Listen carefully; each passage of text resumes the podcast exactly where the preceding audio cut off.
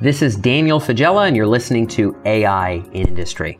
For the first time ever, we have uh, someone with a first name here on AI in Industry that is the same as last week's interviewee. Uh, last week, we interviewed Jan Neumann, who's a senior director of applied AI research at Comcast. This week, we interview Jan Kautz, who is a vice president of learning and perception research at NVIDIA. No relation, I assure you that but they do have the same first name. Um, Jan takes a bit of a different angle, and we cover a series of different and exciting topics. This is the fourth episode in our series on AI adoption here on the AI in Industry podcast. Some of you have already checked out the full report that many of these interviews are based on. Uh, we base these interviews around some of the critical themes in our recent report called Getting Started with AI, Proven Best Practices for AI Adoption. You can learn more about that report at emerj.com slash A. That's A as in adoption, emerj.com, emerge with a J.com slash A. Uh, so do check that out if the theme of adoption is useful for you. Here's what you're going to learn in this episode. Three bullet points to sort of lead us into the episode itself. First and foremost, Jan speaks to us about what people underestimate when they take a look at a given AI initiative. When the C suite, when business leaders look at a given project they could get involved in, what are they often missing? and kind of leaving out of that equation. Um, Jan goes into some detail there. He also talks about the critical value of data storage. Not just do we have the data, but how is it stored and how accessible is it? These are considerations that are part of what often gets missed. Uh, and Jan provides some insights for thinking through that particular challenge. And in addition to that, um, Jan speaks about the importance of getting started with an AI project where you already have a barometer of success. This is actually an insight that we haven't had in any of the other interviews in this series. It's not that those folks blatantly missed it, but it's kind of a unique little gem. Jan talks about why selecting an AI project needs to be in an area where you already have some way of measuring your current process so you can stack AI up against the way you're handling your process right now in terms of cost, in terms of results, whatever the case may be. Um, Jan goes into a bit of nuance and detail there, and I think that that's going to be tremendously useful for those of you who are thinking about where should I and my division or my company be applying AI first, or the many of you who are in IT services that are helping your clients make those decisions. You're going to want to listen to the end of this episode uh, because I think that that was kind of the gem of the episode itself. I enjoyed the whole thing. Really glad we were able to have Jan on. Uh, NVIDIA is uh, an extremely hot company at this point. I wanted to make sure we had somebody from NVIDIA on this series, and Jan was just the man for the job. So without further ado, this is Jan with NVIDIA here on AI and Industry. So, Jan, the first question in our series here on AI adoption is about misconception. So, I'll, I'll kind of kick off with this. In your, from your opinion, you know, seeing businesses attempt to adopt AI successfully, unsuccessfully, what do you think are the biggest common misconceptions that business leaders have when they go into getting getting into their first AI project? What are they kind of thinking incorrectly? Right. I think probably one of the bigger mistakes that people make is that AI is sort of a turnkey solution that you can just you know, get from somewhere and apply to your specific problem. Unfortunately, we're not quite there yet. So a lot of AI that's being developed today and used today, they're actually bespoke or custom to your given problem. So you need to go into this knowing that you, know, you can't just buy a solution off the shelf. You might have to invest you know, into talent, you know, recruit talent to to develop your yeah customized solution for your specific problem. I think that's probably the yep. biggest misconception that people have about AI. Okay, so yeah, believing this to be some sort of flip a switch and our, our problem is solved. When it comes to a better way to think about that, you know, I, have heard some interesting analogies about how people should should think about that. You're kind of bringing up the the silver bullet sort of thing. Instead of kind of imagining this to be something that we can kind of plug in and, and make work. What would be a better way of thinking about it? You know, how would you describe it? Yeah, so the way, the way I think about it is is the following. So if in your business you have some data that you like to analyze, that's probably the most common use case for applying AI, right? You have data and you would like to make sense of it or predict something based on the data. Yeah, maybe a recommendation engine, maybe a fraud model, whatever it is. Right, whatever it is, right? Yep. So most likely you already have some people doing something along those lines. And it might be just looking at the data by hand, right? Say your supermarket chain, a small supermarket chain, and you're trying to predict, you know, how much hot dogs, how many hot dogs I should buy you know, for July 4th weekend, right? So I have some experience from the past and I apply it and, and I might do this by hand just based on experience. You know, if you're a bigger corporation, you might be doing yeah, some Excel spreadsheet modeling, for instance. So you're already sort of getting to the point where you, you might want to apply AI. And if you have sort of use cases like this, then applying AI is, is yeah, a reasonable thing to do.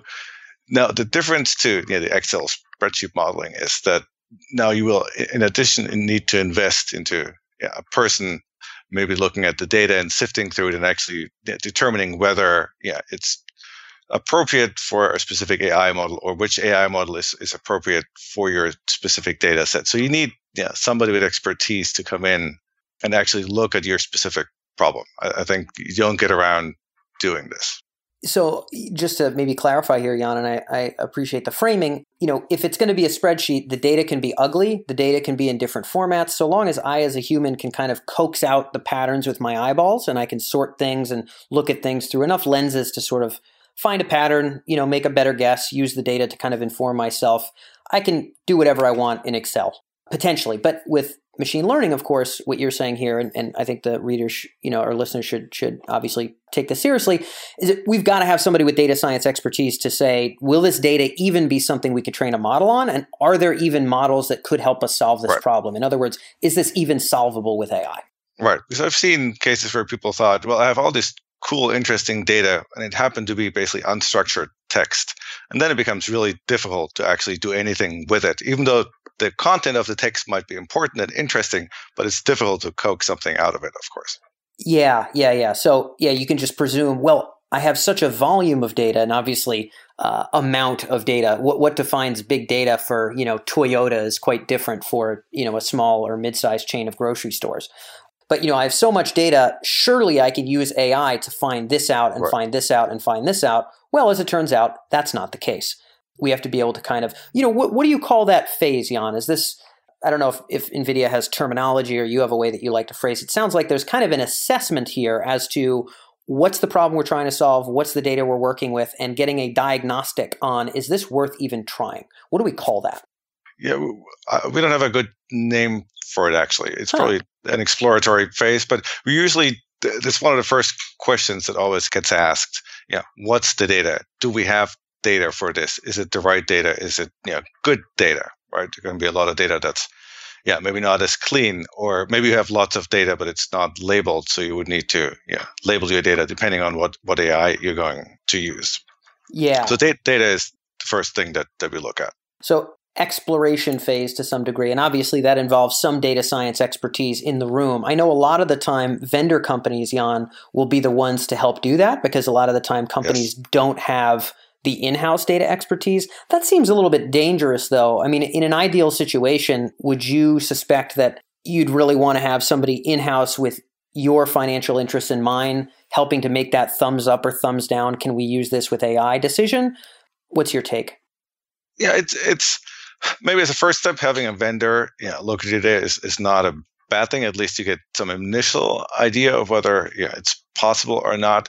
But if you're a large-ish company, investing into in-house expertise is not that difficult anymore, right? There's lots of really good online resources, you know, to train someone to at least yeah. Know, be somewhat up to speed and, and being able to make a somewhat informed decision whether this data is actually useful or not. Yeah, it's, it's not that difficult anymore. Yeah, so to, to, to, get a fundamental sense. Now, it's obviously still more difficult than it will be in five years, but it's much easier than it was maybe five years ago when these skills right and even these conceptual understandings of what machine learning can do were were almost sort of not not thought of by the vast majority of business people. Okay, cool. So I think as a frame that might be an interesting place to start for folks. Second question here is around expectations. You know, if you were you're sitting down, you know, in a boardroom or with the C-suite or some functional team that's that's really heading into a first AI project. Maybe maybe it's customer service, maybe it's detecting fraud, whatever the case may be. What are the expectations these people should have going in? They already know they're going to need this exploratory phase, but they're, they're about to invest in you know using this data training this data making this thing do something productive in, in the business. What expectations should they have on the onset of getting into adopting ai right. So there's a few things. So one is it, it takes a bit of time right? Again there's no turnkey solutions so or, or very few. So you need you need to invest in a team or a number of people to help you spin up um, your initial AI project. yeah, you need to be aware that you will probably have to invest in some kind of infrastructure, be it in the cloud or be it you know, on premise. Yeah, now of course much of it is done on, on GPUs. So you will need to be aware that, that there's some you know, infrastructure involved that you might not have or likely you actually don't have yep. in house at the moment. So that that's an important yeah, thing to look at. You might have to invest into yeah, people labeling data depending on what exactly yeah. you want to do, um, which can be a much bigger effort than, than people realize at the beginning. It's something um, to be aware of. I think those are probably the, the bigger stumbling blocks that people yeah, might not realize. Completely agree, and maybe we'll we'll poke a little bit into both of those, Jan. So when it comes to infrastructure, you know, you had mentioned GPUs, you had mentioned kind of a couple short points there. When people think about, okay, what's the new infrastructure I'm going to need? Is it, you know, on premise or more commonly cloud compute resource, you know, like like GPUs? Is it uh, maybe entirely new? You know, when I think about infrastructure needs for AI, I sometimes will think about entirely new kind of data infrastructure altogether. How we store data, how we harmonize data, how we enter data in terms of format and whatnot. Sometimes infrastructure kind of in, involves all those core systems. Yes. What, what do you include in infrastructure? I, I, think of like how we sort and store data, new new formats, new standards, and I and then I think about the compute. Um, are there other factors there, other things to bear in mind for infrastructure? Yeah, so I think you mentioned the most important ones, which is yeah, data, data storage, compute. Um, those are probably the biggest ones that, that one needs to take into account, especially right. data storage um, is often a bit sort of yeah, people give it a, only a second thought, but it's actually really important because a lot of machine learning algorithms, yeah, they, they use a lot of data, and you need to be able to pump you know, a lot of data from your drives or wherever you store it to your compute. And it's actually yeah not that easy to set it up in a way that that it's efficient and effective.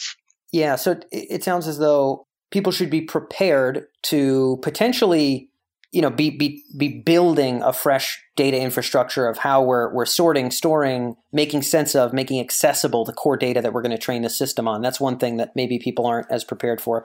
The other thing is just how much you know compute resource you might need to actually get a fraud model off the ground, get a recommendation model off the ground, get a you know predictive model around you know inventory off the ground, whatever whatever the case may be. Right. Um, you also talked about kind of you know, cleaning and dealing with the data. So sure, we might have to organize it for infrastructure, but also we need to make sure that this stuff is machine readable. Um, right. Obviously, this gets very complex at a technical level. When you explain kind of the cleaning of the harmonization, right? There's so many words. When, when you explain how data needs to be in order to be quote unquote machine readable, to train a model, to do something productive with, how do you often explain that to executive teams? I think the easiest way to, to yeah, think about it is that the data needs to be yeah, in a consistent format, right? So that's number one. You can't have it in, in disparate ways, or at least that, that makes it very difficult um, yep. if it's not in a in a uniform, if it doesn't follow a uniform convention. Yep. Luckily, for, for a lot of data, that's actually true. But then for some data, that that's not the case, especially if it's been taken over many years. Yeah, yes. The systems might have changed, and then the data format might have changed. So you need to make sure at least it's all in one consistent format. So that's the first step. But then, of course, the second step is to make sure that the data that's actually there is good data, meaning there is not a lot of noise uh, and so forth. And, and that, depending on the machine learning algorithms, you can deal potentially with some noise in your data, but some methods require yeah, as little noise as possible. So you might have to invest into yeah, methods that can actually filter out some of the data that's probably not yeah, good data.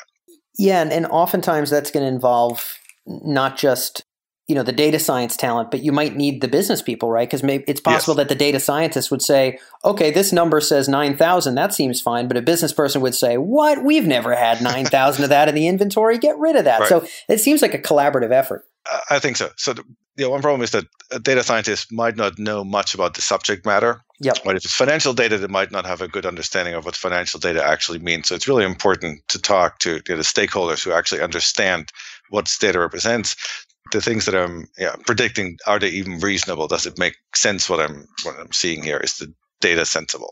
Yes. Uh, so yeah, you, you've you've got to get a perspective on the people who know how to deal with data, but you also have to get a perspective from the people who know the data itself, so they can say right. what is noise versus what is not. So you've kind of defined two different things. One is like harmonization and, and format. So maybe we used to say last names. You know, if we think about a bank, right? They're they're trying to train something on customer records, maybe customer records beyond a certain period or customer records in wealth management versus retail banking were in all caps or uh, something. And then in another instance, it was lowercase, or maybe they, they only did a middle initial versus a middle full name, like this kind of discrepancies. Right. That's, that's the first issue. The second issue is noise, which I, I, take it that you meant just kind of wrong data, stuff that right. that the wrong things are in the wrong fields. There's absolutely no value there. We need to get rid of it. Is that what noise is?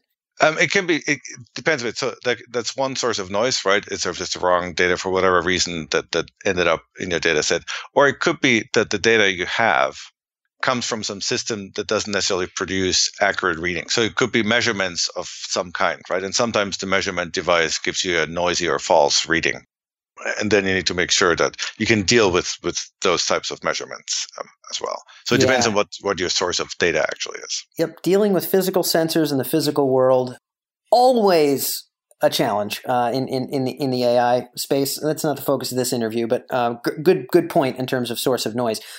Last question, Jan, is about determining a first AI project. NVIDIA obviously is working with some of the biggest companies in the world in this space um, on, on pure hardcore research as well as a lot of different business use cases from automotive to you name it.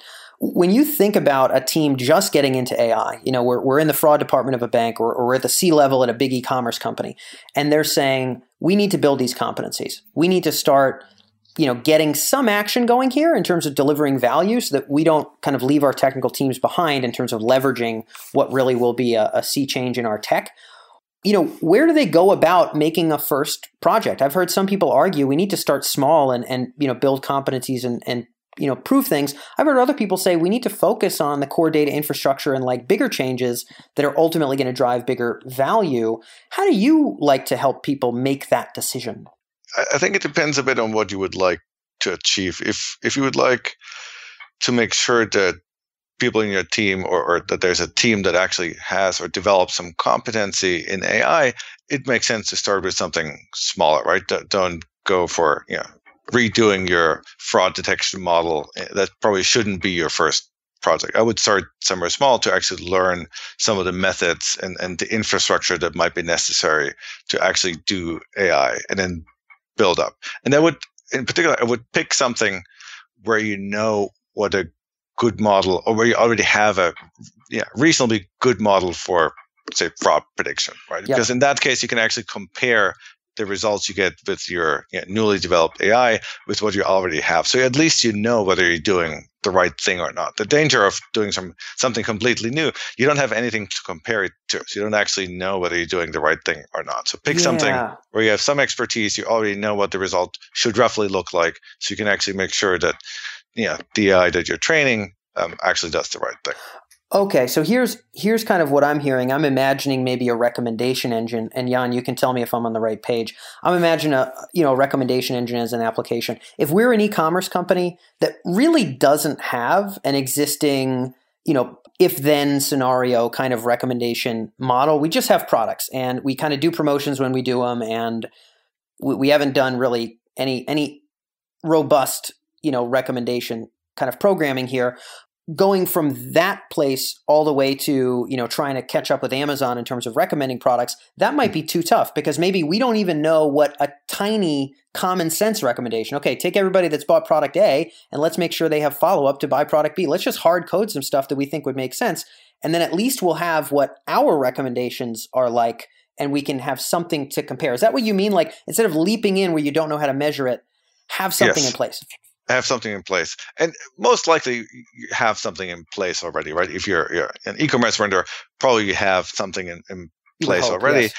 you would hope. And then if you develop an ai model that that's going to replace your current model then at least yeah if you start like that you can compare the ai model to your current model and see if it's better right? So you have some metric to go by. Otherwise it's really difficult to say whether you're on the right path or not if you have nothing to compare it to. Yeah. So rather than kicking AI off, I really like this insight actually. I don't think I've heard this very often. Rather than kicking AI off in a space where you think it can solve a problem, well, you might want to start with something that's not terribly complicated because you want to build a competency. And you also want to start it somewhere where you have a benchmark of what your best human effort is. And it's not it's not going to be rocket science to say, is this doing better than we were doing before? Right. Um, right. Huh. That's yeah. I think that's a very salient a very salient point. Okay, so uh, we're talking about potentially starting small to build competency. We're also talking about starting somewhere where we already have a benchmark. Um, how else, if there's maybe one other last little point here, are there any other kind of tidbits about what should be the factors that help us make that decision about where to point the AI cannon first?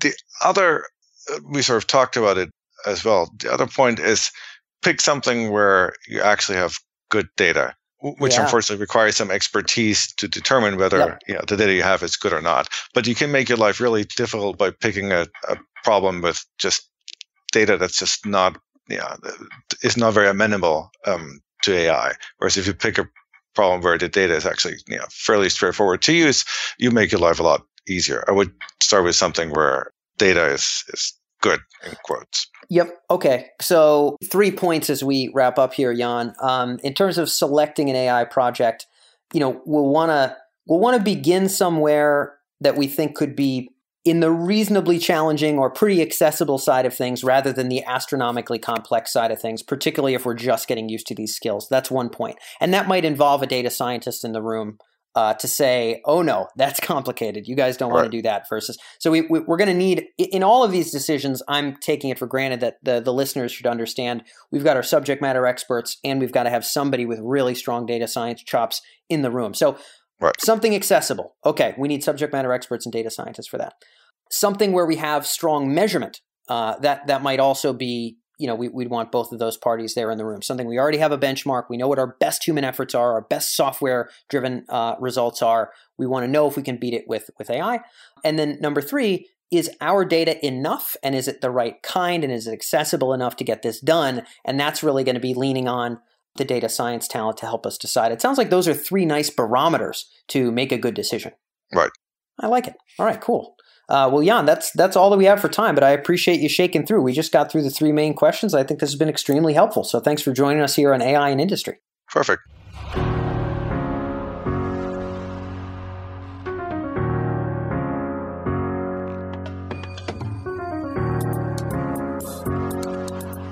So that wraps up this episode on the AI and Industry podcast. There's a lot of topics that Jan touched on that tie pretty well to some of our other insights from the Getting Started in AI report. Um, one of those is around measurement. Jan put a lot of emphasis on making sure to tell our listeners here that we have to have a strong existing benchmark of measuring whatever it is that we're going to be trying to improve with AI. How well are our current systems doing? If we can't quantify that, it's going to be very challenging to have a sense as to whether AI is a better option or not. And this extends beyond financial metrics like efficiencies.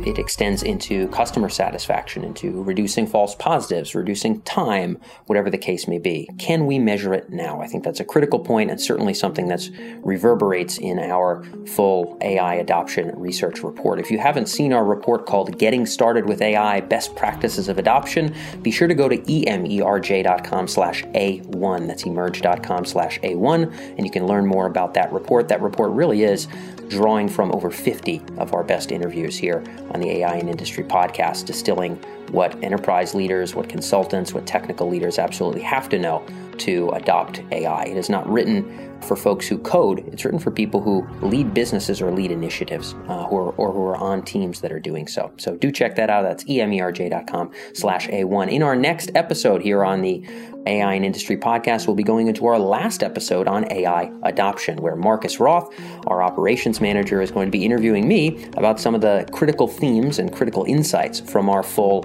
Getting Started with AI research report. Some of the things that surprised me and some of the insights that really sung to be true uh, across sectors that we think our listeners need to know. So that's going to be a shorter episode, but very research dense. Uh, ask you to stick around and check that one out in the coming episode here on the AI and Industry podcast. Next month, the entire theme is changing. and we are going to be shifting over to a focus on return on investment. But we have one more episode here on the AI adoption series, and that's going to be our analyst call. So stick around for the next episode. I'll catch you then.